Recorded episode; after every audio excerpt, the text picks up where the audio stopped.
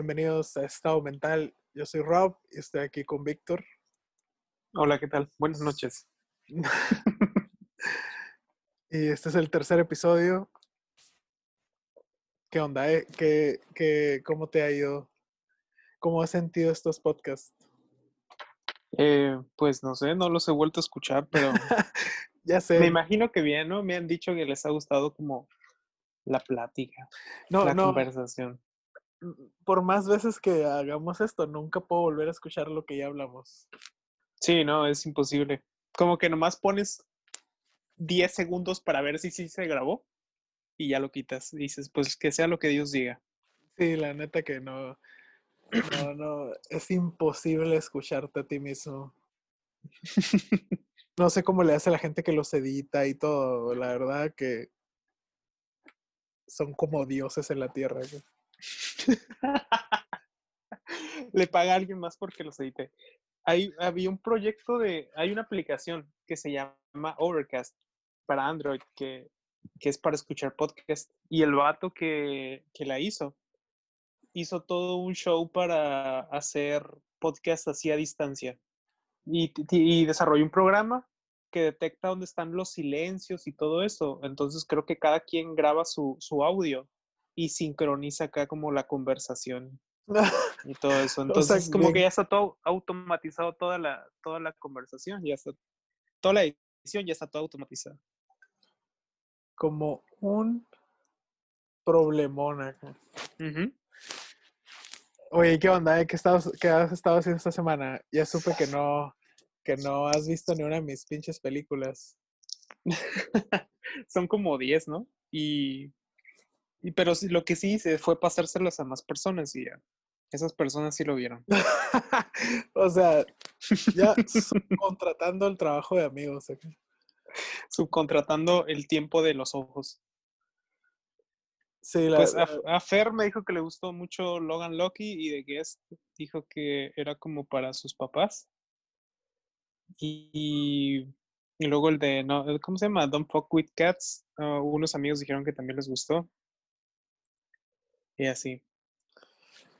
sí, la verdad. entonces, o sea, siento una necesidad por preguntar. Entonces, ¿qué hace el Víctor así? O sea, desde que conozco al Víctor, nunca le ha gustado ver series.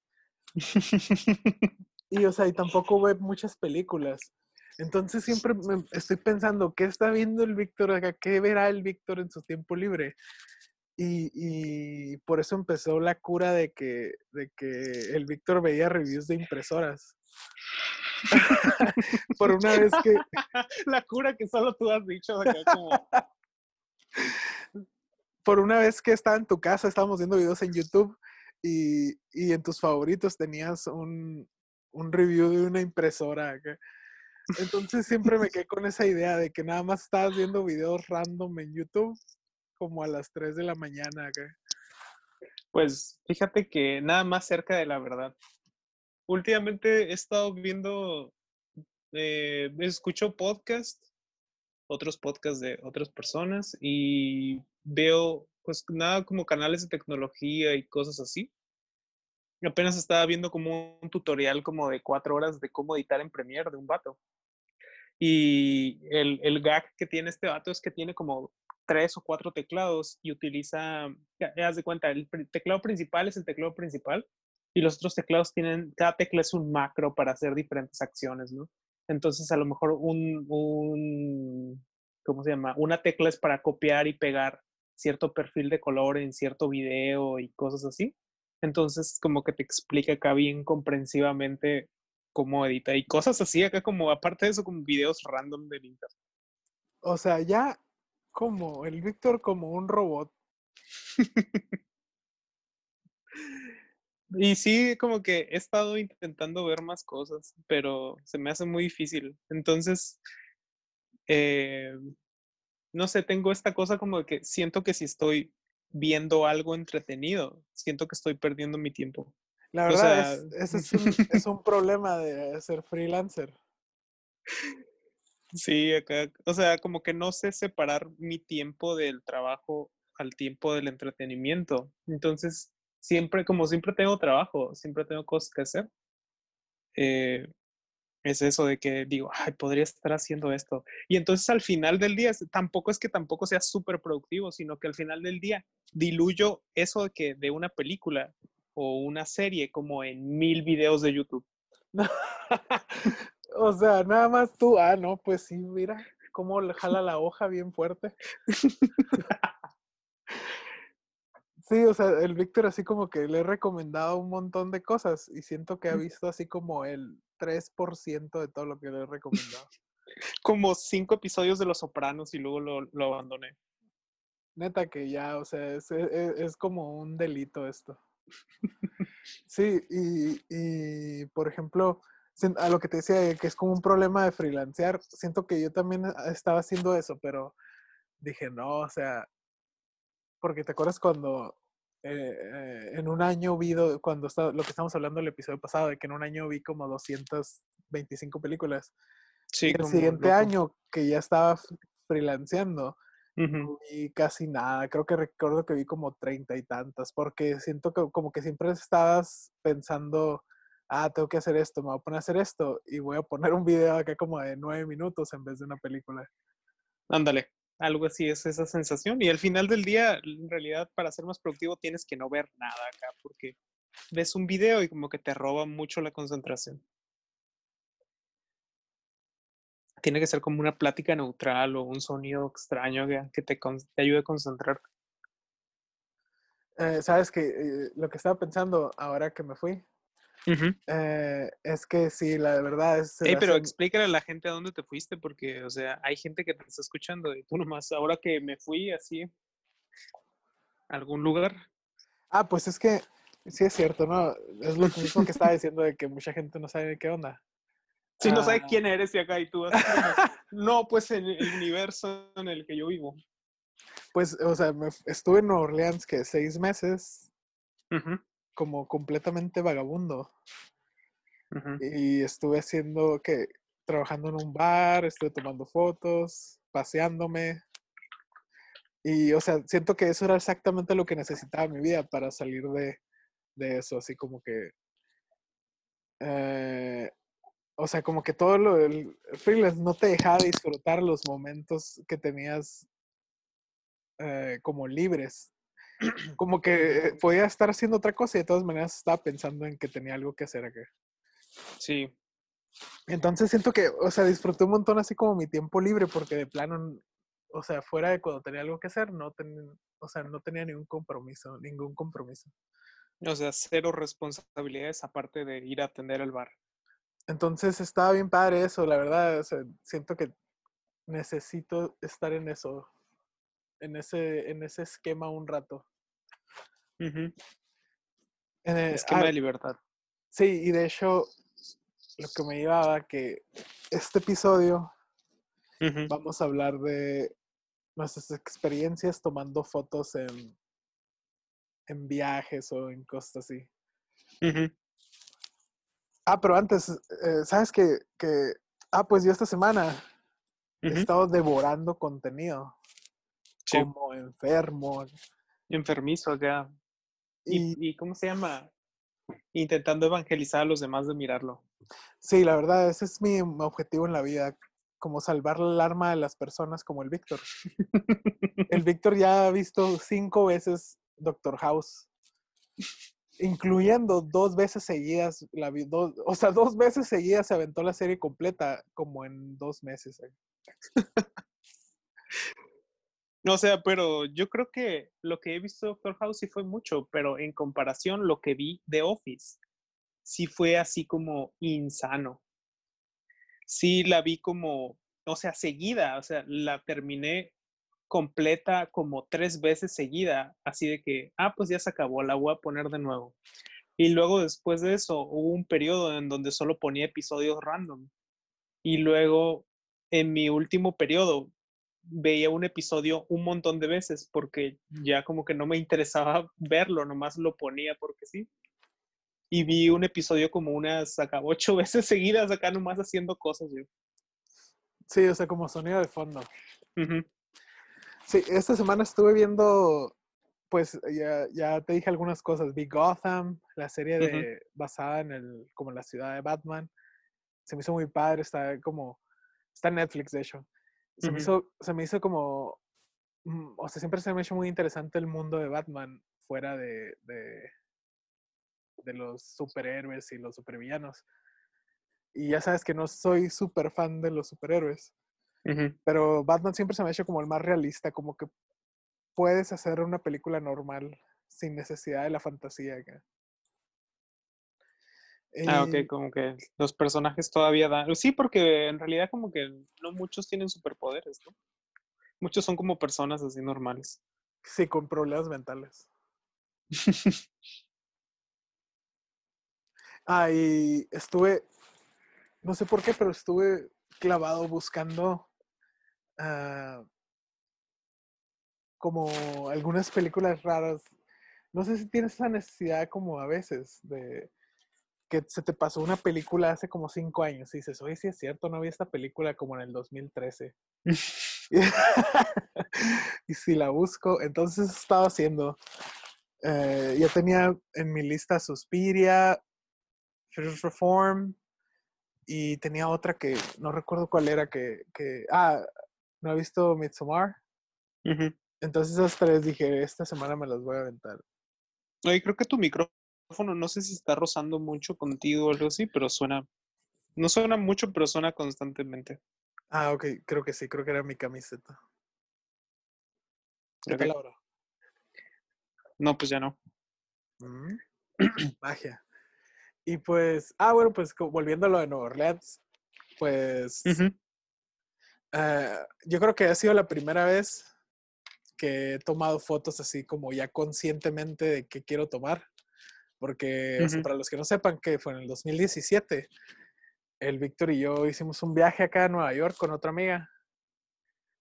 y, y, recuerdo que yo te dije, o sea, como que yo ya iba pensado de que, ah, quiero tomar fotos de esto y así, pero nunca en la vida había tomado fotos de la ciudad, nada más de comida.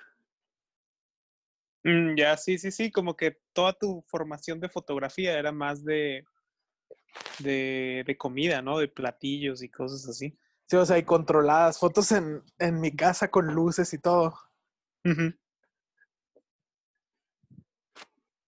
¿Y cuando llegaste a la ciudad, qué dijiste? No, la verdad, era otro pedo. O sea, siento que tomé, creo que tomé como 1800 fotos y nada más me terminaban gustando como unas 5.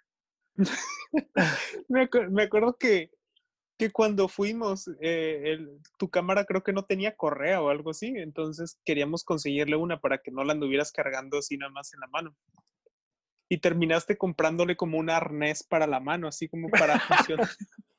para fusionar. Era un arnés como una muñequera y esa muñequera estaba conectada a la cámara. Entonces, en realidad, ya que agarras la cámara, ya no la podías soltar mucho. era como que suplantaba la mano por, por la cámara y ya no podías usar la mano derecha. Acá hay como que nada sirvió porque nomás te gustaron cinco fotos acá en dos semanas. Sí, la verdad que, o sea, fue como un, un crash course de, de street photography.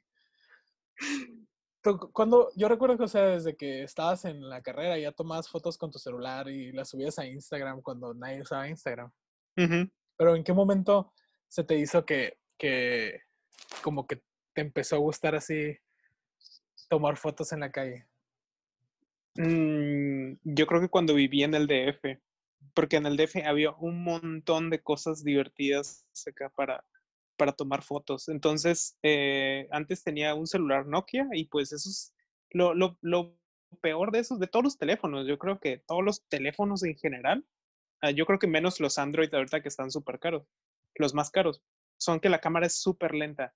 Entonces, si miras algo en la calle, entre lo que sacas el teléfono y abres la cámara y la cámara carga, es muy lento. Entonces, cuando vivía en el DF, me compré mi, primer iPhone.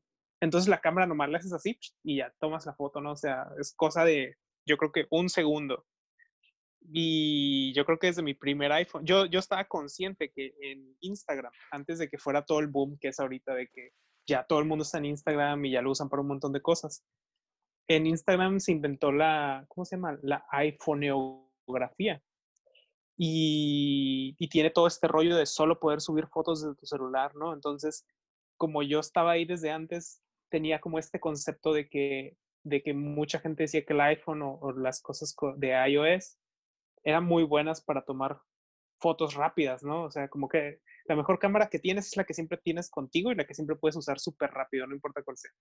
Entonces, desde que me compré mi iPhone, acá como que dije, a la bestia. Entonces empecé a tomar un montón de fotos. Y me empezó a gustar un montón acá. Todavía no, como que no, no, no seguía ninguna página de ninguna comunidad de fotografía callejera ni nada así, ¿no? Yo nomás quería tomar como momentos reales de la ciudad del DF, de la Ciudad de México. Qué padre, sí, sí, recuerdo algunas de las fotos y sí estaban cool, como que ya empezabas a ver así qué te gustaba Sí. tomar. Ajá, sí, de hecho, cuando apenas, eh, es que como me fui un rato, me, fui un rato a Obregón y luego al DF, no nos vimos en mucho tiempo así en persona. Entonces como que veías cómo le tomaba foto a la gente y como que decías, a la vez este vato. Como que decías, ¿qué tal si te miran tomándoles fotos? Pero lo bonito del iPhone 5S era que era tan pequeño y como mi mano es tan grande, como que la podías esconder de muchas maneras y no Ah. se notaba que estabas tomando fotos. Sí, de- o sea, eso es lo más loco de todo, que cuando el Víctor volvió el DF, volvió así como un pervertido. Con todas, con todas las técnicas así de que decía, no, es que mira, pones el teléfono así en tu mano y con este le aplasta el volumen para abajo sin que te vean y ya tomas la foto. Como japonés tomándole abajo de las faldas a las borras. Volvió un pervertido. Con todas las técnicas volviste. Neta que sí, como que podías captar diferentes cosas acá. Me acuerdo, una fotografía que me gustó mucho fue de unas personas que se estaban besando en el metro y, como todos íbamos muy apretados, están enfrente de mí, entonces yo les tomé una fotografía acá, así como bien de cerca, como que voy a checar mi teléfono y podías tomarles una foto. O cuando fui al, al Vive Latino también había una pareja que estaban así como abrazados bailando. No, el Corona Capital.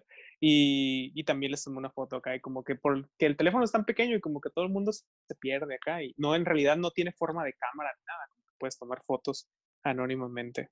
¿Sabes? Eh, y siento que eso es algo, o sea, no nada más de cuando eres nuevo, porque a mí también, ahora que estaba allá, se me hacía muy difícil tomarle fotos a alguien así directo al principio todavía.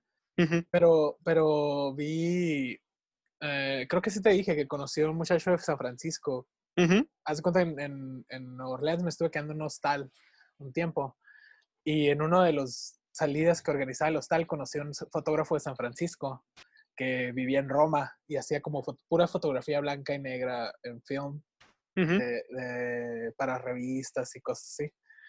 Y estaba como que todas sus fotos eran bien atrevidas, así como super street photography 101. Y, y un día puso un meme de que todo el mundo es valiente hasta que el subject voltea a ver la cámara. Y dije, ah, qué cool, o sea, este vato ya como súper profesional y de todas maneras sigue teniendo así como esa fobia de la que la gente voltea a verlo cuando les está tomando fotos. Sí, o sea, es como, yo creo que es como algo que no se te quita. Y he visto varios videos de gente que te dicen cómo, cómo reaccionar, ¿no? Por ejemplo, te dicen que si tú estás tomándole fotos a alguien que te gustó en la calle porque se veía vestido bien acá, y te voltean a ver y te preguntan qué está pasando, tú nomás les tienes que decir, oye, pues es que me gusta cómo te miras y me gustaría tomar, y le vuelves a preguntar que si te deja tomarle una foto acá. Entonces le, te dicen, ah, Simón, y ya, ¿no?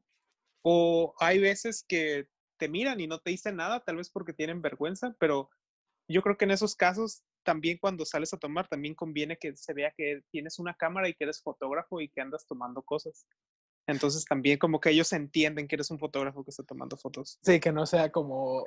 Sí, que no, es con, que no es con tu celular también, así de que le estás tomando fotos a sus hijos o algo así. También que se vea expresamente el mensaje que eres un fotógrafo y que estás tomando fotos a cosas que te gustan. Sí, siento que ya, o sea, el hecho de que traigas una cámara desarma un montón a la gente. Porque si les tomas a tu celular, dice, hey, ¿qué está haciendo? ¿Por qué me está tomando con su celular? La vas a subir a Facebook. Como que si traes Otra- una, una cámara, ya te ven como que estás haciendo algo acá, no nada más es como por cholo. Otra, otra cosa que aprendí a hacer es, por ejemplo, si ves que una persona que se ve cool va caminando hacia un lugar, por ejemplo, una fuente o algo así, eh, y dices, cuando pase por aquí, la composición se va a ver muy buena. Entonces tú puedes estar haciendo como que tomas la foto hacia la fuente, Entonces la persona va a pasar así enfrente y, y haz de cuenta, te adelantas como a la foto antes de que suceda. Y ya cuando llega él, no se ve como que le estás tomando él, sino como que él se metió en tu foto. Sí, siento, o sea, ¿sabes? Creo que yo me, ya me, me fui por el más, lado más cholo de todo esto.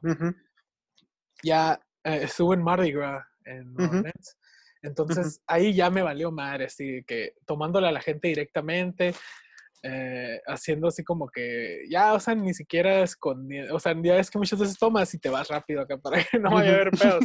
no, así, a una morra que estaba pidiendo beats de un balcón, estuve esperando, le tomé como seis fotos hasta que no salió una que, que, que me gustara acá. Entonces, o sea, fue como que ya, ah, pues, Mardi todo bien. Sí, sí, también en esos lugares, pues todo el mundo va acá y como que todo el mundo se siente muy seguro entre tantas personas, como que te sientes medio anónimo o algo así, o que, no, puede pasar nada, o que hay gente que, sabes que va a haber gente que va a estar tomando fotos o así, ¿no? Como que lo ves más normal. Sí, está padre, la verdad. O sea, yo cuando empecé recuerdo que te dije así de que, de que no me interesaba tanto tomar a la gente y de hecho todavía no les tomo a la gente. Pero, pero, o sea, está cool que tienes que estar buscando un momento, así como que siempre estar viendo qué va a hacer. Me acuerdo que este dato de, de Nueva Orleans me contó que vio una tipa que estaba tirada en la calle llorando. Con una camiseta que decía, creo que Bad Bitch o algo así. y, un, y, estaba pues tirada en la calle llorando y llegó un drug dealer de los que se ponía en la esquina y la agarró así como de los de abajo de los brazos y, y, le dijo, bitch, you're fucking my business up y la empezó a arrastrar y la morra llorando y Stato le tomó una foto a eso. dije, a la madre, dije, qué cool, como que... Pero ahí sí está como peligroso, ¿no? Porque si es de esos drug dealers, pues podría estar armado, no sé, acá. Sí, o sea, tienes... demasiado, demasiado, ¿cómo se llama? Audaz. Sí, es que siento que ya es como ese nivel de que, de que ya, o sea, tienes, la foto vale más que tu vida acá. Y aparte, o sea, siento que pues no está haciendo nada ilegal acá, o sea, está, si les tomas fotos, o sea, vendiendo droga, pues sí, pero nada más estaba arrastrando a una morra a otra parte.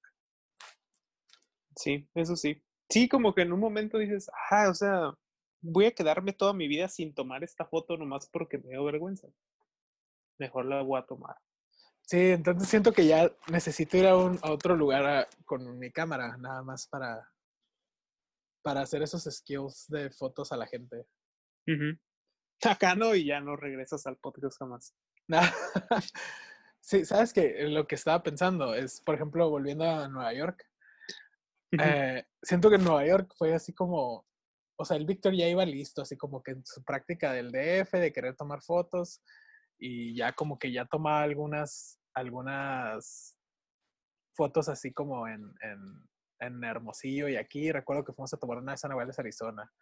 el Víctor ya iba listo, o sea, para todo lo que tenía que tomar. Sí, yo ya tenía, me compré dos memorias y dije, una va a estar para video. Hasta tomé video, ¿no? Y tomé video, tomé fotos, como que yo siento que sí lo aproveché bastante, todo lo que sí. hicimos. La verdad, sí, yo recuerdo que la foto que más te gustó de las que tomé fue una donde la gente se veía como que se había muerto, iba a cruzar las puertas del cielo. Sí, que estábamos que en el ferry que iba a la Estatua de la Libertad. Entonces, eh, adentro se veía bien expuesto, pero afuera se veía como todo quemado. Entonces parecía que un montón de personas estaban entrando así como a un lugar súper luminoso, mirando la luz cegadora. Sí, la, verdad que fue un desastre fotográfico todo ese viaje para mí, a excepción de... como... y, si, ajá, y si te fijas, eh, te acabas de comprar también eh, un iPhone. Y, dices que las fotos que más te gustaron son las fotos con el iPhone, ¿no? Porque tenía rango dinámico, no tenías que moverle demasiado, como que ya te daban muchas muchas cosas del iPhone. No, para que solo tomaras fotos bonitas. No, o sea, las que me gustaron fueron a puros edificios con luz, pero si, fuera, si eran con la cámara. No recuerdo haber tomado fotos con el iPhone mucho. Mm. O sea, fuera de. ¿Hiciste, hiciste una foto, una foto que me gustó mucho también que es la bandera de Estados Unidos y está como atrapada en un triángulo en eh, eh, cuando estábamos viendo dónde estábamos. No a un, lado del, a un lado del Rockefeller Center. Ándale, creo que sí. Sí, sí recuerdo cuál, pero nunca, no, no, no la he tratado de editar otra vez en, en su momento. Todavía no tenía mucha experiencia editando y no me salió. Mm, ¿qué? Pero no la he tratado de editar otra vez, sí me recuerdo cuál era. Sí, acá, no sé, llegó el punto donde nos empezamos a copiar fotos. Así como que le toma, alguien le tomaba una foto y al- otro iba y la tomaba también. Ah, sí, cuando estábamos en el, ¿cómo se llama? El, En la, en la estación central, Grand Central Station. ándale, sí, que, que hasta Melinda también le tomó su foto, ¿no? Y, Sí, la verdad, momento estuvo divertido. divertido, pero siento que sí tengo que volver y ahora ya con mis camaritas, eh, intentar así como que, pues siento, a veces ahí en Orleans salía así de que, creo que sí te conté varias veces que me iba a caminar y era como que cinco o seis horas caminando, nada más buscando a qué tomarle fotos. y te llevabas la cámara buena. Sí, sí, o sea, eh, fueron como unas tres, cuatro veces con la buena y ahora que compré la de, la de film, me- la última vez que pude ir, me, me llevé esa. Y sí te acabaste el rollo. Me acabé un rollo y el otro usé siete fotos. Era la primera vez que tomaba, tomaba film. Recuerdo que te hablé para preguntarte cómo saber si estaba bien expuesta la, la, la, la cámara y todo, para saber si no iba a arruinar todo el rollo de film. Así yo nada más, ya listo a media calle, sin saber qué hacer. Sí, cierto, Kai, que estabas, ya estabas ahí, ¿no? Como que hasta que llegó el momento dijiste, oye, sí, cierto, ¿y cómo se expone bien acá? Sí. o sea, como tres semanas en que me llegara la cámara y no, nunca me puse a buscar exactamente cómo tenía que hacerlo. Ah, pero ¿qué tal yo que ya había visto 100 videos de cómo exponer cuando yo ni siquiera tenía cámara de film O sea, en YouTube? en vez de ya- ver los pinches sopranos. Ya tenía todos los planos de tu cámara en mi mente nada más. Sí, la verdad que, o sea, siento que estuvo bien divertido en Orleans para tomar fotos. Estaba como entretenido y, y había lugares, pero siento que una ciudad como Nueva York o algo así con muchos, muchos landmarks va a estar bien padre. Y como personajes también, y como que también Sí. es tipo capital de la moda. Entonces de pronto ves a alguien vestido así como bien súper estrafalario, como el que te pasé apenas la foto esa que tomó de Sartorialist, eh, de, un, de un mailman, pero em- es, va vestido así como bien loco, que como si fuera un desfile de modas, pero nomás para repartir correo. Sí, la verdad que, o sea, siento que esa ciudad es como un paraíso para las fotos. Recuerdo como que en, retrospectiva, recuerdo así como lugares que dije, que ahorita pensaría así de que, ah, aquí estaría bien padre tomar fotos. Como, o sea, las canchas en Brooklyn. Todo el pedazo de, de... No, no, yo digo que ya hay que empezar a comprar el vuelo. Y luego en diferentes climas, ¿no? Y en diferentes que hace, luego hace mucha nieve o en verano está soleadito o como está cerca del mar llueve cada rato. Sí, como que cambia Y- mucho en un día, sí. Sí, entonces tienes acá como una súper gran variedad. Y si te fijas, un montón de los fotógrafos que seguimos hoy en día, pues son de ahí, ¿no? De, ¿cómo se llama? Visual Memories, el Joe Greer y todos esos vatos. El, ¿Cómo se llama? El, el- el que te cae bien. El morro este, el, ¿Quién? el, Willem. Ah, el Willem, sí. el- La verdad que sí. Ah, eso, ¿sabes? Voy a poner en el newsletter de esta semana algunos de los fotógrafos que nos gustan.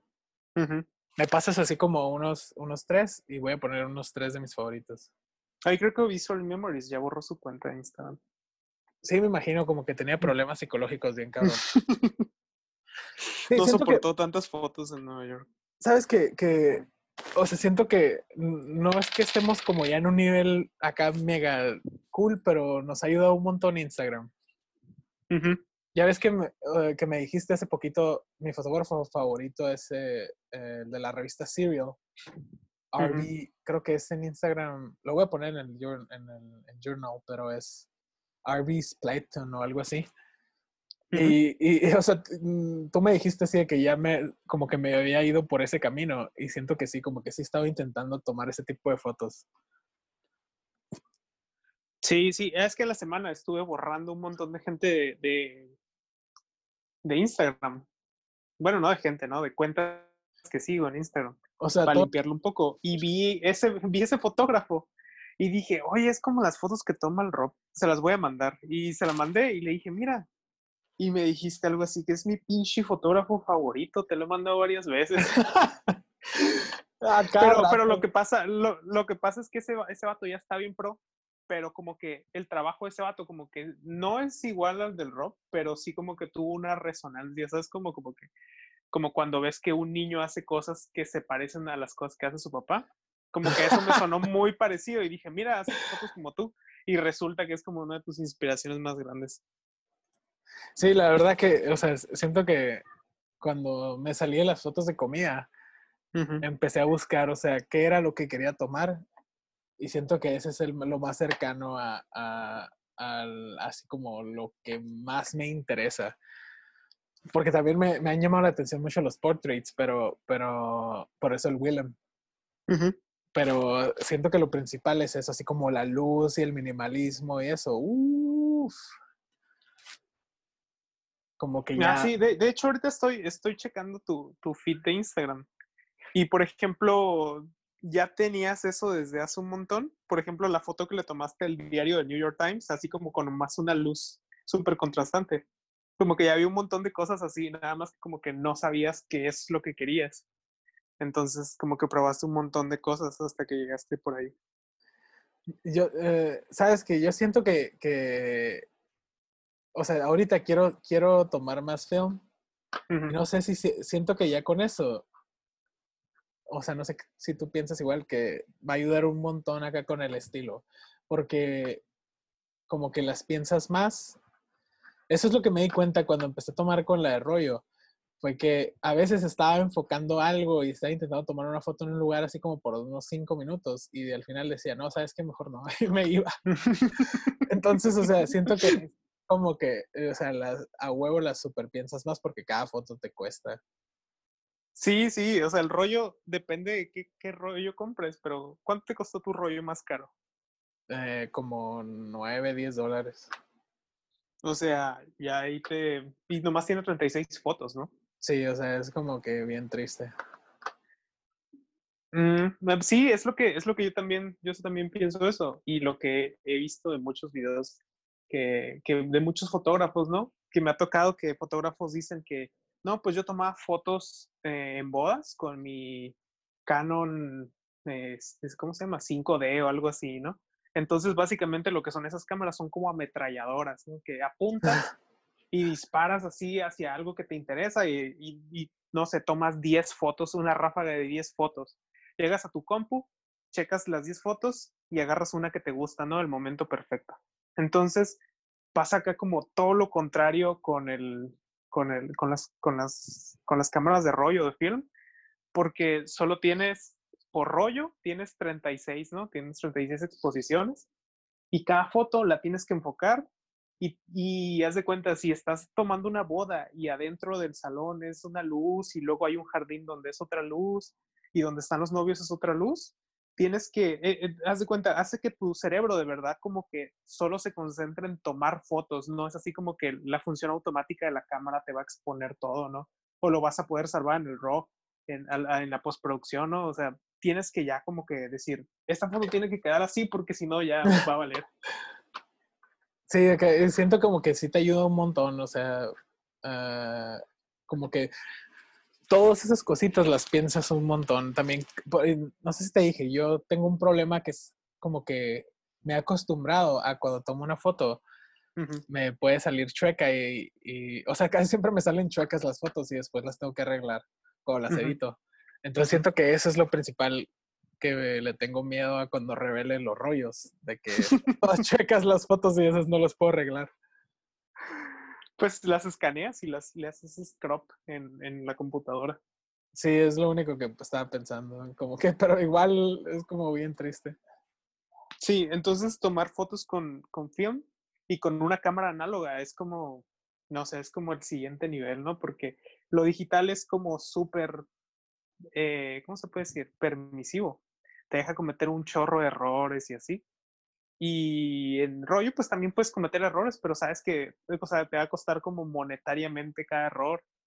Y que si había un momento que te hubiera gustado tomar muy bien en foto y no te salió, pues esa va a ser la pérdida, ¿no? Que no lo vas a poder rescatar ya después. Oye, ¿tú quién, quién sientes que ha sido como tu mayor influencia de los fotógrafos que sigues? Híjole. ¿Quién te ha dicho que es mi mayor influencia? No sé, yo creo, ah, ya, eh, en fotografía de bodas, yo creo que Bruno Reza es un fotógrafo de Chihuahua, porque, em, no sé, siento que su trabajo mm, a lo mejor tal vez no es tan impresionante como muchos fotógrafos que seguimos del otro lado, pero siento que es como algo muy, ¿cómo se llama? Es como muy cercano, ¿no? Porque también es de México y también toma fotos de gente mexicana y así. Y, y es como súper bueno tomando fotos, hace también bodas en film, o sea, se lleva un montón de rollos y toma toda la boda en, rollo. Y, y, aparte, no nomás se dedica a tomar fotos de bodas, ¿no? Así como muchos fotógrafos que solo hacen bodas y ya es como su, como su trabajo, sino que en todo su trabajo puedes ver como una sensibilidad artística, así como súper increíble acá. O sea, todas sus fotos de bodas, ninguna se parece. En muchos portafolios de, de, bodas que ves, pues me imagino que él también tiene, ¿no? Pero casi siempre lo que más se promocionan son fotografías de la pareja abrazándose o algo así. Y él tiene un portafolio así súper diverso acá, como que cuenta historias diferentes cada vez que toma una boda todas sus fotos se ven diferentes acá. Es, es, yo creo que los fotógrafos, más porque, bueno, me he enfocado así como en tomar algunas fotografías de ese estilo, yo creo que por eso es de los que más me llaman, me, me, yo creo que más han influido. Sí, siento que un rato estabas tomando así como mucho el Andrew Kearns. Ah, también acá. estabas editando. Al inicio, al, inicio él, él fue como el padre para que empezara a tomar fotos, porque yo creo que mi problema más grande eh, desde, desde que estaba en la, en la universidad es que tomaba fotos y a la hora de, revelarlas con el RAW, yo siempre como que, para mí como gran parte de, de la fotografía es como la postproducción, ¿no? O sea, cómo le, voy a arreglar los colores. Mm, no me gusta, o sea, en mi gusto personal siempre me gustan los colores muy saturados y como un rango dinámico muy alto. Entonces, cada vez que lo intentaba hacer, y cuando estaba en la universidad, siempre me quedaba muy mal. Entonces, cuando volví a intentar fotografía en el 2017, sus tutoriales fueron los primeros que, que, que vi y me enseñaron más, como un poco más a fondo, cómo se usan todas las herramientas del iPhone. Y, y siento que por eso acá como que, y, y como toda la energía que le daba a las fotografías acá, que no nomás era como tomar fotografías bonitas, sino como todo un feeling que, estaba detrás, como toda una experiencia, como que todo eso también me llama un montón la atención. ¿Y, las, ¿Y tu fotógrafo qué onda? ¿Cuáles son tus fotógrafos más faps? No, eh, ese es el... Eh, deja ver cómo se llama, porque no quiero decirle su handle de Instagram. Es Rick Stapp. Sí, Rick Stapleton, yo creo. Eh, él, pues ese sí, más que nada es su minimalismo que, o sea, nunca le toman fotos, todas las fotos que toman, nunca hay personas, son luces acá súper bonitas, moteados los colores, sombritas bien exquisitas. Siento que es eso, o sea, más que nada minimalismo, pero en fotos. Son como estilo, ¿qué se puede decir? Still life, bodegones o algo así, pero con objetos de ciudad o, o cosas así arquitectónicas, ¿no? Sí, y, sabes, estaba pensando que las, las únicas fotos que me gustaron de Nueva York se parecen a ese estilo. Como más minimalista. Sí, Pero ¿cómo, ¿cómo, lo define, definirías ese estilo? ¿Qué es, qué es lo que qué es lo que intenta decir? Eh, sí, siento que es como un mundo surreal acá. Como que un mundo sin personas. No, no, no siento que tenga como un discurso muy complejo, pero es más así como un, un aesthetic. Mm, muchas de esas fotos yo las veo así como momentos perfectos de la vida, así, pero que es como cuando estás sentado en una silla y miras hacia un lado y dices, qué bonito se ve eso. Son como puros momentos así. Sí, ah, pues tal vez, sí, sea como, o sea, como yo lo veo como apreciar el minimalismo, así de que cuando ves algo y puede ser como el mismo, lo que dices tú, así que es como un momento que ves nada más. Y el otro es el, el Willem. Siento que el Willem me gusta mucho porque se ve así como, o sea, los colores son, algunos de sus fotos de, de en persona son así también, se ven como minimalistas, pero tocando más como ese feeling viejo, así como los colores más cálidos. No sé, siento que los dos van por el mismo lado de minimalismo, pero diferente. El Willem toca más como portraits y cosas así, pero sus colores siguen siendo así como bien. Hace portraits, pero su, su Instagram está más lleno como de, de fachadas de casas o como como lugares así más urbanos, ¿no? sí, eh, eh, la parte de enfrente de un carro. Siento que es eso nada más como porches de casa. La apreciación de la nada, sí. y eso es lo que me gusta un montón porque como que no sé, nunca le encuentro como mucha belleza a las cosas así como muy locas. Sí, es como, no sé, algo, yo tampoco lo puedo describir pero siento que es así como apreciar como las figuras y la composición y los colores en cierto, en cierto momento del día acá, en cierto ambiente. Sí, la verdad que, o sea, siento que esos dos han sido como los que más me han gustado de todos los que he seguido. Y también un rato como que eh, estuve siguiendo mucho al Andrew Kearns cuando tú estás hypeado. Eh, y, siento que estuvo padre porque como que, no sé, si no sé cómo se te hace a ti, como que estaba, o sea, se veía como que su edición era alcanzable, así como que... Sí, o sea, sí editaba, sí estaba alcanzable, pero, ¿cómo se llama? En un momento él mismo dijo que como que se, se intentó empezar a replantear cómo podía ser su fotografía mucho más, más significativa y dejó de subir cosas a, a Instagram y como que se empezó a dedicar más a la fotografía que a las redes sociales.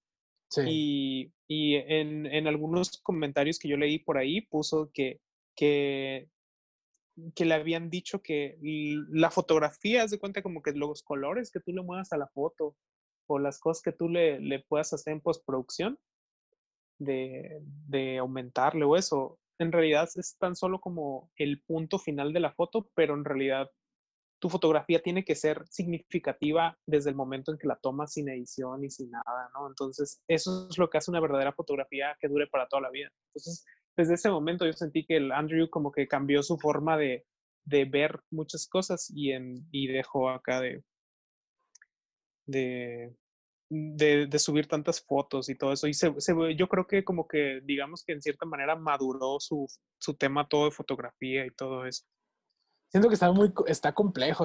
¿Qué tanto tiempo te tardó a ti como que encontrar como algo que, como un estilo o algo así? Mm, pues, un interés. Yo, yo tengo una opinión sobre encontrar un estilo, ¿no? Un, eh, y desde que iba en la prepa, todos mis amigos dibujaban, ¿no? Entonces, muchos de ellos decían así de que, ah, yo quiero encontrar un estilo de dibujo, ¿no? Pero tienes 17 años y, apenas estás dibujando, ¿no? Y yo creo que un estilo son como vicios que se te quedan al hacer tu trabajo, que se van acumulando en todo el cuerpo de trabajo que tienes. Y al final del día ves todo tu trabajo y ya puedes reconocer todos esos como vicios, ¿no? De siempre, no sé, hacer los colores más cálidos o hacer cierta forma de cierta, de, cierta cosa de cierta forma. Entonces yo creo que el, estilo es así como de que hasta el final, hasta, que ya lleves una carrera bien madura, vas a poder darte cuenta de cuál es tu estilo, ¿no? O sea, y, ya para ese momento como que lo vas a tomar como algo irrelevante, ¿no? Así como, ah, ok, hago esas cosas. Yo siento, yo lo veo como más como un interés de qué es lo que quieres tomar y cómo quieres que se vea porque, o sea, porque siento que al principio, más con las cámaras digitales, haces un desmadre, o sea, tomas, ya es lo que te decía de la Sony. Eh, ah, bueno, a los que no sepan, yo tomo con Sony, tengo una Sony Alpha 7A, 7, 7.2. Ujú. Y el Víctor tiene una Nikon, ¿qué es? De 850. De 750. Ah, entonces, eh, o sea, ent- siento que las, las, la Sony toma las fotos verdes. Ah, los, Sí. los, los colores de la piel siempre salen verdosos. Entonces, Oye, sí es cierto, ¿no? Como medio frío acá, como medio... Como se ven ligeramente tristes. sí, entonces es como un problema. O sea, imagínate, tú llegas así como que primera cámara full frame y nomás así como ¿qué está, qué está pasando aquí? Me acuerdo que, que, ¿cómo se llama? Que antes utilizaste tu primer cámara, era así una cámara, la cámara más modesta que pueden imaginar. Así ya que yo creo que valía menos de 50 dólares usada acá. Eh, ¿Cómo se llama? Era una Canon TXS, ¿no? Una Rebel XS, que era como la cámara más básica del 2009. Tenía unos RAWs así como de, de- ¿cómo se llama? De, de 8 megas, algo así súper ligero, ¿no? Entonces cuando te cambiaste allá a la full frame acá, la más acá, como que edita, querías editar tus fotos de una manera y tan solo los colores que te daba el, el RAW de la Sony eran totalmente diferentes. Y como que tuviste que estar un rato moviéndole para que te quedaran como Ah, querías. sí, no recordaba eso, que al principio fue un pedo porque apenas me estaba empezando a acostumbrar a editar en, las, en la Canon. ¿no? Ujú. Y cuando me cambié fue como que a la madre. Ya, o sea, los presets, presets y todo lo que tenía ah, para usar ya no le quedaban para nada. Sí, porque como que es otra cosa diferente, ¿no? Entonces te- tienes, tienes que acostumbrarte como a tu cámara y tienes que como conocerla y saber más o menos cómo toma, ¿no? Y para poder eh, decir, ah, si la tomo así, de todos modos la voy a poder salvar o la voy a poder arreglar o me va a quedar bien como quiero. Sí, y estuvo bien loco, la verdad que me- tengo que volver a Nueva York ya este año porque, o sea, ese viaje a Nueva York fueron con esa cámara Canon. Recuerdo que batallé un montón para enfocar un montón de cosas y fue así como un problema. Entonces siento que ya con la Sony ya no iba a haber tanto problema.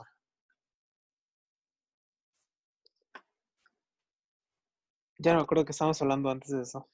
Ah, pues de, del estilo de fotografía y de, de como toda la edición y eso. Ah, te quería decir que yo creo que, no sé qué tan fan seas, pero según yo, los dos éramos fans del Joe Greer. Ah, sí. eh, siento que ese vato también toda su- tiene una cuenta que se llama Joe Street y solo sube fotos callejeras y siento que, o sea, su fotografía yo creo que es súper inalcanzable, como que tiene unas cosas acá, unas tomas bien increíbles, captan momentos así como que dices, esto tuvo que haber sido planeado para que saliera así o, o no sé, como que sus fotos tienen como un dinamismo bien increíble. Él también me inspira porque sus colores como que son más parecidos a los que me gustan, como, como saturados, o sea, no extremadamente saturados, pero y un rango dinámico y contraste como medio elevados. Sí, sí, está bien padre ese vato, sí, sí. Te lo voy a poner también ahí en la lista. Siento que, o sea, ha estado muy padre. ¿Cuándo, cuál fue, ah, ¿Cuándo fue la última vez que saliste a tomar fotos antes de todo este pedo? Híjole, fue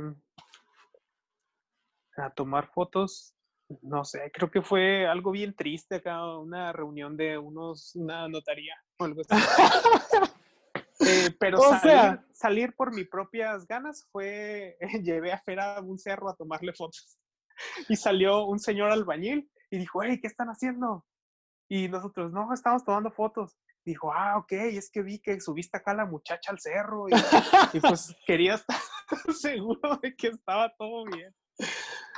Sí, siento que eh, está bien. Ese es, es un aspecto del que no, no hemos hablado así personalmente. De, de qué tan cool está salir a tomar fotos, que siempre pasa algo raro. Sí, está muy, está como que sales y terminas de, terminas la aventura y dices, ah, qué suave, como que me sentí como fotógrafo bien pro, ¿no? O sea, eh, pues se cuenta ahora en Mardi Gras, un día que salí a tomar fotos en los desfiles, eh, me robaron la cartera.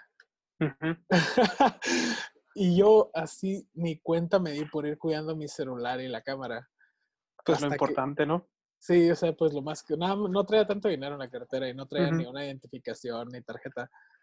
Pero fue así como que, ve nomás, o sea, y yo bien feliz porque pues, ah, la experiencia, ¿no? Pero sí, siento que está bien padre, como que las veces que hemos ido, ah, creo que contigo fui aquí a, a, Nogales, Arizona una vez. No sé si te acuerdas, que fuimos a tomar fotos en un motel olvidado, todo viejo. Ah, sí, que entramos como un panteón judío y nos prendieron los aspersores de sí, siento que siempre pasan cositas así. Como que se me hace bien rewarding salir a tomar fotos. O sea, la última vez que fui fue como unos tres días antes de devolverme. Y fue con la cámara de rollo. Nada más me llevé la de rollo, no me llevé nada más. Y estuve, caminé. Eso sí, neta que para nadie te habla de qué tanto tienes que caminar para tomar fotos. la verdad, las primeras veces que salí a tomar fotos allá, acaba de comprar unos tenis cuando me fui. Y no duraron ni una semana. Se rompieron completamente, así de que destruidos. Tuve que comprar unos tenis nuevos. Caminé, creo que, creo que lo, lo, creo que eran más de 100 kilómetros en una semana. E, era así una cantidad obscena de lo que caminé. O sea, igual estaba conociendo, pero tomando fotos. Y en serio que fue así como algo inhumano, de que ya no podía. Recuerdo que me salió hasta una ampolla de sangre en el pie.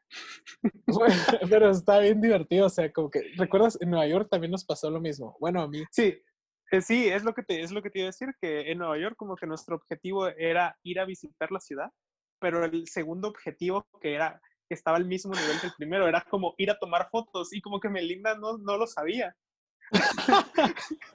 o sea, era como nuestra agenda personal ir a tomar fotos.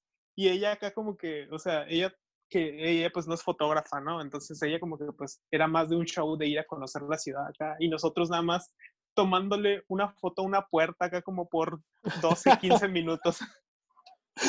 Sí, la verdad que está bien divertido. Siento que sí, como que no le molestó acá, pero igual era como que qué pedo. ah, sí, y, y, ahí fue que caminamos un chorro, ¿no? Creo que el día de su cumpleaños, como cuántos kilómetros caminamos, eran, o sea, fue demasiado. Eran como más, eran como siete, ocho millas. Sí, pero ese día acá, bueno, o sea, sí caminamos un montón, pero los demás, las dos semanas que estuvimos ahí, todos los días caminamos un chorro, ¿no? Me acuerdo que para el último día el Rob ya iba cojeando acá con su maletita. Sí, me, oye, curiosamente me lastimé la misma parte del pie. No, creo que aquella vez, no sé, algo me, me, me lastimó el, un dedo del pie. Y esta vez fue abajo, eh, sí, cierto, sí, sí. o sea, mm, yo había, pero ya encontré, mira, o sea, es que aquí está, aquí está la clave, que las dos veces he ido con zapatos que se ven bien cool. en Nueva York estaba con unos zapatos que se veían bien cool y estaban cómodos, pero ya para los últimos dos días valió. En esta iba con unos zapatos que se veían bien cool, pero no estaban cómodos y me salió la ampolla de sangre que fue peor que lo de Nueva York. Entonces ya la clave es una de las, de las veces que salí a tomar fotos me llevé unos zapatos, unos tenis así como para caminar. Entonces fue así como una experiencia completamente diferente. ya no fue como una especie de penitencia fotográfica. Sí, entonces como que sí estaba bien padre. La verdad siento que debí haber traído más tiempo mi cámara en Nueva Orleans, pero por donde me estaba quedando no le tenía mucha confianza a llevarme la Sony. Entonces, como estuvo guardada como un mes sin ser usada. Bien triste. Sí, siento que debía haber y no, comprado... no, no, había momentos en tu, en tu viaje acá diario donde decías, y esa era una buena foto. Ah, sí había unos, pero, o sea, como que el cansancio de, de, de todo lo de Nueva Orleans, así como que decía, no, qué flojera bajarme y esperar una hora, así de que... Entonces era como que ya, o sea, mejor me tomo un día cuando descanse y voy y tomo fotos a un lugar. Pues sí. sí, siento que lo... Ahora, ¿a dónde te gustaría? Dime tres lugares a los que te gustaría ir así de que a tomar fotos. Híjole. Pues yo creo que tal vez Japón, aunque siento que ya es como que en los, en los últimos años un montón de gente ha ido a Japón y ha tomado fotos así. Entonces no estoy tan seguro, pero yo creo que Japón tal vez algún lugar en Oregon, hacía un bosquecito esos de los de Redwoods con los árboles gigantes. Y, híjole, no sé, no puedo pensar en otro lugar, tal vez a Nueva York otra vez o un lugar así más remoto, tipo Alaska o algo así. O sea, el Víctor bien natural. Yo siento que el, mi lugar número uno donde quiero tomar fotos es, eh, bueno, aparte de Nueva York, ¿no? Porque Nueva York es así como que te mueres y todo bien ahí. Pero mi lugar número uno es Hong Kong. Siento que va a estar bien cool tomar fotos ahí. Como que, Ándale, sí, como de película. Sí, y, y, mientras todavía tengan los letreros de neón, siento que va a estar bien cool. Pero, pero aparte de Hong Kong y Nueva York, yo creo que sí, siento que un lugar iba a estar como algo bien impresionante, así Yosemite o un parque así nacional que sea como bien gigantesco. También un lugar que tenga así como la oportunidad de retratar como a personas que no ves todos los días, ¿no? Así como los esquimales o algo así. sí, los esquimales, o sea, y ellos nada más, mi hijo, me robaste el alma, vas a pagar. Sí, la verdad que siento que eso sí como que sí estaría bien padre ir a tomar fotos en un lugar así. Sobres, entonces vamos a hacer un viaje en, por el podcast nada más. Nueva York 2020. Qué loco, ¿no? Si no hubiera existido la fotografía, o sea, no sé, siento como o que no, no, no puedo pensar en alguna otra cosa tan divertida que pueda hacer acá. Sí, la verdad, eso iba a decir al principio. Estaba pensando de que yo en, en, estos años de depresión siento que los dos acá como que salimos, o sea, no nos matamos nada más por tomar fotos. como que si no hubiéramos podido tomar fotos, pues hubiéramos terminado suicidando acá, fácil. acá fácil, sencillo. Lo puedo asegurar. sí, la verdad que, o sea, como que por un montón de tiempo las fotos así era lo único que hacíamos. Sí, como que lo único de lo que me arrepiento es de no haber empezado a tomar fotos como más así ya, sabes, como, como usar la cámara más todavía, desde más, desde más antes. Sí, la verdad que sí, eh, porque me recuerdo que me estabas diciendo cuando recién empezamos de, del Andrew Kearns y todos sus amigos, que todos empezaron a tomar fotos desde high school. Y, así como a sus 23, 24 ya super pros. Sí, su juego ya estaba bien alto, inalcanzable. Y ahorita ya están como en el siguiente paso, ¿no? Sí, o sea, y nosotros, yo que, yo, a ver, yo empecé a tomar fotos que a los 26, 25. 27, ¿no? Ajá, y ahí. Tú que empezaste, o sea, ya con cámara y todo. Con cámara también, o sea, más o menos cuando, cuando los dos compramos el 50 milímetros, ¿no? Sí. Más o menos por esa fecha. Sí, la verdad que, o sea, está padre, está, voy a guardar este podcast y lo escuchamos así como en unos cinco años, si estamos vivos. Nomás con un cringe bien grande los dos. no, puedo creer que hayamos idolatrado tanto a la fotografía y ahora somos carteros. O sea, carteros, así como nomás para usar los booty shorts. Sí, la verdad que. Eh, ¿Qué es lo que más te da vergüenza tomando fotos? O sea, algo que te haya pasado. Ah, no sé, o sea, hijos, ¿qué me puede haber dado vergüenza? No, no, no, ahorita no recuerdo ningún momento que me haya dado vergüenza. O que te haya no, ah, no, no, yo creo que el momento más incómodo que hemos tenido fue cuando tomamos eh, fotos a, como a Rocío, ¿te acuerdas? Que un vato le empezó a hacer así como tirar besos desde una camioneta o algo así. Ah, no recordaba, sí.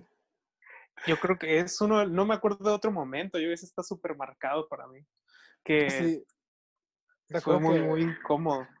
Recuerdo que una vez le estaba tomando fotos a, creo que sí te dije, a unos niños para una sesión de una tienda de ropa de niños. Ah, sí. Y que tuve que hacer, o sea, eh, los niños pues estaban como bien chaparritos y yo así me estaba agachando e hice como unas, una sesión de squats tomándole fotos. Y al día siguiente me dolía así como toda la pierna de lo que me estaba agachando para tomar las fotos. Hubieras puesto una sillita o algo así. No había nada, el local estaba vacío porque apenas iban a empezar. Mm, Ah, puede ser también que, que ¿cómo se llama? Que hice una sesión para, para el, para, ¿cómo se llama? Para el PRI, para tomarle a, a un, a un político. Y me estaba haciendo como, ¿cómo se llama? Estaba, eh, me estaba agachando para po- poder agarrar unos ángulos acá. Y en la noche llegué a mi casa y estuve en una carne asada que hizo mi hermano. Y al siguiente día ya no me podía mover, no o sea, como que se me paralizó la espalda acá. O sea, ya lesiones como jugadores de la NBA, pero en las fotos. Ándale. Yo siento que lo peor que me ha pasado es eso, lo, del, lo de la, la ampolla con sangre. La voy a describir porque ya, o sea, todo bien si les da asco. Ujú. Es- Una ampolla con sangre es cuando se te revienta la piel, pero no la primera capa en el Como- exterior. Se te revienta Como por, por dentro, dentro. como un moretón. Ajá, pero, pero se hace una bolita de sangre. Mm, Entonces te duele acá un buen así. Y, y me duró un montón, yo creo que duró como un mes. Mira nada más. No podía caminar a veces. increíble. O sea, sí, la verdad que unas marcas de guerra. Por Todo bien. ¿Qué Y- tal cuando tomamos nuestra primera sesión de foto juntos por ahí por el 2015 que tomamos en el, en el, ¿cómo se llama? En el Sushi House en Nogales. No, e- esa es la peor historia de todas. todas las fotos son horribles. todas las fotos están horribles y aparte no, el cliente no nos pagaba, así como que tardó como dos meses en pagarnos. Así, tardó como tres, era un contrato de tres meses, tardó como tres meses en pagarnos un mes. Y, o sea, todas las fotos inusables, los platos acá de plástico. No, la verdad, eso fue así como un- una tragedia. Sí, acá tengo unas fotos tuyas acá tomando fotos de, ¿sabes? Así como, así como destruido totalmente, nada más mirando el plato de arroz como todo deslavada la pintura y así. Sí, la verdad, siento que ya las fotos de comida ya como que no he tomado en un buen rato, pero como que ya, ya me salen por lo menos decentes. eh. Sí, y yo en mi trabajo es de lo que más tengo que tomar a cada rato y siento que no es como lo mejor que hago. O sea, sí me salen como ok, pero no, no, no son como mi pasión. Ah, pero no fuera una comida así como Frankenstein, porque ahí sí. Ah, ese también, ¿no? La, la Sarah Heisman. Sí, yo creo que esa vamos a poner la Greer, eh, la Sarah Willem, el RB, el Bruno Reza. La Sara es como la diosa del Víctor de la fotografía. Es como mi diosa. Definitivamente. Es, es que, o sea, deberían de ver su fotografía. Es algo también que me llama un montón de la fotografía. Ella cuando toma fotos es como un animal, así es como si le dieras a un coyote una cámara y el coyote al final regresa así como con unas tomas borrosas, unas tomas así como en medio del bosque en un claroscuro, unas tomas así como con un caleidoscopio y así como con extremadamente editadas. Luego porque el, el coyote acá reveló las fotos y las fue arrastrando por todo el bosque y quedaron como bien extrañas las fotos. Así se ve como toma fotos de ella. Sea, así como ese nivel de salvajidad y humanidad en sus fotos, como que es lo que más me gusta. Sí, está padre como toda su idea de como que es algo bien diferente a las fotos normales. Como que se ven como medio sueños locos. Sí, así como que, como que súper irreales. Oye, eh, ¿y a quién recomend- eh, recomienda un fotógrafo así como old school que, que, que puedan checar? Un fotógrafo old school. Mm, ¿De quién puede ser? Al, al este, al, ¿cómo se llama? Al, al Sebastián Salgado, que es, es, lo conocimos gracias a Fermi, ¿no? Ya que nos recomendó ese documental, el del Sal de la Tierra, que es, que es, es una, una súper gran historia sobre un fotógrafo. Es una persona que era, creo que, contador o algo así, y ya estaba como harto de, de hacer lo que hacía, juntó dinero y su indemnización, se compró una cámara y empezó a tomar fotografías de boda. Entonces, en un momento dijo así de que, "Mm, ya no, ya, ya me cansé de tomar fotografías de boda, son demasiado básicas. Entonces empezó a salir por la calle a tomar fotos y su esposa creo que había estudiado artes y ella era la curadora de sus fotografías. Entonces él le llevaba todas las fotos y ella las, las imprimía y las ponía en exposiciones. Entonces esa dinámica adoptaron como para casi todo el resto de su vida. Entonces él cubrió un montón de, de catástrofes y cosas así, los incendios de petróleo en Kuwait, donde los caballos están todos llenos de petróleo, así como retratando un montón de horrores. Hizo una serie de fotografías de los trabajos como más rudos del mundo, así hombres en medio de una tormenta en plataformas petroleras, cosas así acá súper salvajes. Y al final de su vida se quedó así como en una depresión gigantesca por todas las fotografías que había tomado. Y dejó de tomar un tiempo y luego regresó, pero dijo como que ya tomé todos los horrores de la humanidad, la industrialización del hombre sobre la tierra. Y empezó a hacer puras fotografías como de la vida salvaje y todo eso. Esos fueron sus últimos proyectos. Y para el final adoptó un, un cerro como en Brasil, de donde era su familia, y lo reforestó completamente y lo volvió una selva y ya. Sí, está, bien padre la historia. Está bien suave. Apenas me encontré esa cuenta de fotos de Sebastián Salgado que compartí una y me estaba acordando así como de, de toda la, esa mina donde va y toma fotos que estaba como Ah, sí, en la demasiado India, ¿no? salvaje. Creo. Sí, Que era una eh, India donde, que, que era una mina donde, donde todavía no llegaba la, la industria o algo así, o sea, o era más barato meter personas que meter máquinas. Y era nomás como un pozo lleno de personas y adentro como gente con cubetas sacando tierra, así como algo bien, bien, que solo pensaste que pasaba antes de la industrialización acá. sí, Muy como salvaje. 1800. o sea. Ándale. Yo, pues, o sea, mi, mi favorito, favorito, el, el Robert Frank, que era el Uh, sí. fotógrafo de los Beatniks. Bueno, era parte como espiritualmente, que era un fotógrafo francés que llegó a Estados Unidos y empezó a viajar ah, por Ujú. todo el país intentando capturar como qué era Estados Unidos. Eh, hizo un Ujú. libro que se llama The Americans, que está Ujú. bien cool. Y ya tenía varios libros de, de- creo que tenía uno de Alemania y uno de París o de todo Francia, eh, con diferentes fotos. Y la verdad que siento que todas sus fotos siempre cuentan, es como parte de lo del Andrew Kearns acá, como que siempre tienen una historia bien compleja. Eh, en el de The Americans, Jack Kerouac hace todo el, el intro del libro y tiene una frase que me encanta que dice, después de ver las fotos de Robert Frank, no sé qué es más triste, un ataúd o una rocola. Y eso increíble. se me hace bien padre, sí, está bien cool, la verdad. Y no están caros, creo que cuestan como 25 dólares, o sea, para un libro de foto. Están, Pero, pero es- cuenta más de, de Robert Frank, ¿de qué se trata? ¿Cómo se llama? The Americans, que es como su trabajo dentro de Estados Unidos en, en la Gran Depresión, ¿no? no, pues es- no tanto en la Gran Depresión, estoy en, en los 40, es en los 40, 50, post Segunda Guerra Mundial, cuando estaban los beatniks como en todo su esplendor acá de viajando por todo el país y como todo ese ese movimiento de libertad gigantesco que los beatniks empezaron.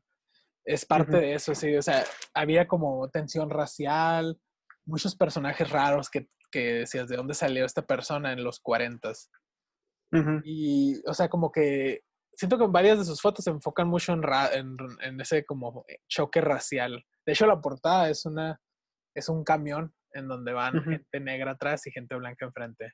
Ujú. Eh, O sea, como contar lo que estaba sucediendo en el momento. sí, o sea, era capturar el espíritu de Estados Unidos. Y la Ujú. verdad que sí, lo, eh, para el tiempo sí lo hizo, sí está bien padre. Y, y siento que, este, o sea, aparte de todo su trabajo, era una persona bien interesante también. Después estuvo haciendo unos, unos como cortos que se podría decir que eran como el principio del cine independiente en Estados Unidos. Entonces sí tiene como que muchos pliegues acá la historia de Robert Frank. Y apenas Y se mejor- morir el, el año pasado. Ah, se- ah, sí, cierto. Te iba a decir, deberíamos ir a Nueva York y a ir a visitarlo.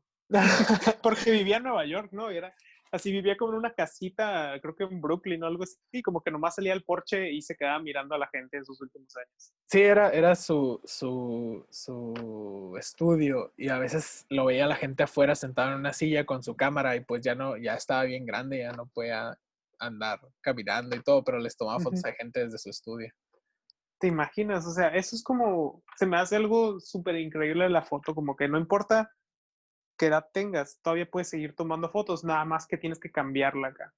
Sí. cambiar qué es lo que tomas. Es otra cosa, es otra cosa que, que dice el Joe Greer, que él le preguntan que si cuál es su género de foto más favorito, ¿no? O como hace fotografía de calle, lo consideran como fotógrafo callejero, ¿no? Street photographer.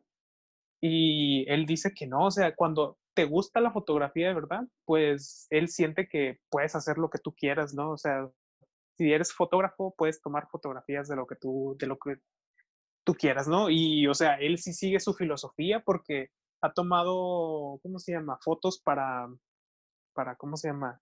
De carros, ha tomado fotografías así de fotos documentales, eh, retratos, fotografía de moda, saca un montón de fotos, o sea, es como súper versátil también. Yo digo que es como un prodigio la fotografía. sí, la verdad que sí, ese se me hace como... No me acuerdo mucho porque le regalé a Víctor una vez el de París, el de Francia o París. Y no, no me acuerdo mucho qué tocaba en ese libro, pero, pero eh, el de Americans está bien padre. Y, y apenas le hizo un, como hace, o sea, en los últimos 10 años le hizo un feature el New York Times en su revista que se llama El hombre que vio Estados Unidos. Y está mm. bien padre, la verdad que, uff. Lo, lo, voy a, yo sabes que lo voy a incluir en el, en el journal. Es una de mis cosas favoritas. Esa, ¿Y Robert Frank? Ajá, la fotografía del Robert Frank, de él de, de señor.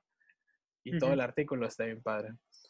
¿Sabes quién también? Apenas compré una, una guía de Nueva York de, de Serial, de, que les digo, del Rich Stapleton, que es mi favorito, y está bien padre. Nada más son fotos de lugares y recomendaciones, así como de, de la ciudad, de lo que a ellos se les hace como bonito en la ciudad, como lugares, hoteles, restaurantes, todo ese tipo de cosas así, o qué ir, qué hacer, a dónde ir. Sí, dijiste que era como una guía de estilo, ¿no? Sí, la verdad que sí, es, es como una guía del buen gusto, así todas sus fotos y todo. Uf. ¿Y qué más? Pues yo creo que es todo. Ya tenemos como más de una hora hablando.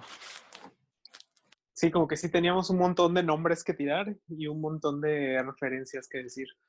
Sí, todos los voy a poner ahí en el, en el, en el newsletter y para que los chequen. Siento que está bien padre. Como que siento, es un buen momento. Si alguna vez te han dado ganas de entrar a la fotografía, siento que es un buen momento. Con todo lo que puedes ver en Instagram y lo que puedes aprender en YouTube, se hace como bien alcanzable. Y ni siquiera tiene que ser como fotografía para que, para que uno venda, ¿no? Sino como, como que es por el puro gozo de crear una imagen. Que la ves y dices, que suave me quedó. Sí, es ahí también. Y, ajá, y una cosa que súper recomiendo es imprimir todas las fotos que, tomes, que te gusten. O sea, el Víctor ya contaminando. ¿Por qué? No, sí, la verdad, yo quiero imprimir unas de las que tomé en Nueva York y, y, porque son blanco, las dejé en blanco y negro, entonces las quiero imprimir y usarlas en mi pared. Como cobija. Sí, como el tigre.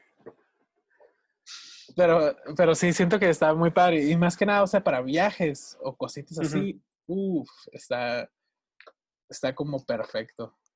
A ver, recomienda una película para después de una caminata de todo el día en Nueva York. A ver, una película para... A ver, dame un segundo. Sí, tengo es un, gag que vamos a tener ahora el Rubio, donde le voy a hacer un...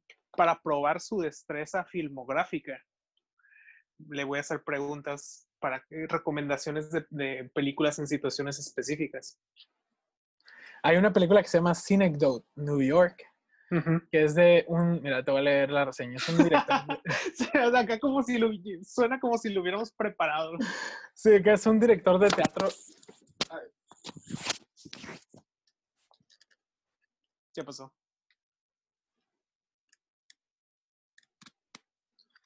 Se desconectó, se desconectó mi, micrófono. Es un director de teatro eh, que está como teniendo pedos con su trabajo y con la, creo que su esposa, y crea una réplica de Nueva York dentro de un almacén para como parte de, su siguiente obra de teatro. Y la verdad, la vi hace un buen, pero estaba muy interesante y siento que estaría padre como que verla después de eso. Ahí está. ¿Qué tal la recomendación? El, el principal es Philip, eh, o sea, el actor principal es Philip Seymour Hoffman. No está en Netflix, ¿verdad? O sea, la tienes que buscar acá, estilo antiguo. Sí, no, no creo que esté en Netflix. Es, como, o sea, sí es medio conocida, pero también está como medio, medio oscura. Creo que es del mismo director que, que, ah, no, es del mismo escritor que eternamente, ¿cómo se llama? La película de Jim Carrey donde quiere olvidar la morra. Eterno resplandor de una mente sin recuerdos, algo así. Sí, el, no sé qué, a la gente le gusta mucho esa película y nunca la he visto. Spotless Mind, no sé qué. Sí, e, esa película, se, me fue el título. la voy a intentar ver y, a ver qué onda, porque hace mucho que la vi. Órale. ¿Qué onda? ¿Tienes algo más que recomendar o decir? No, pues no, nada. Impriman sus fotos, tomen fotos, si quieren. Si no, no. Y si toman fotos y dicen que se ven feos o feas, no las borren. Cuando sean viejitos y ya no tengan cabello y están todos arrugados, esas fotos van a decir, qué guapo estaba. o sea, ya el Víctor con los consejos de Paco Stanley. sí, muy poema final. Pues todo bien. Este fue Estado Mental y nos vemos la siguiente, nos escuchamos la siguiente semana.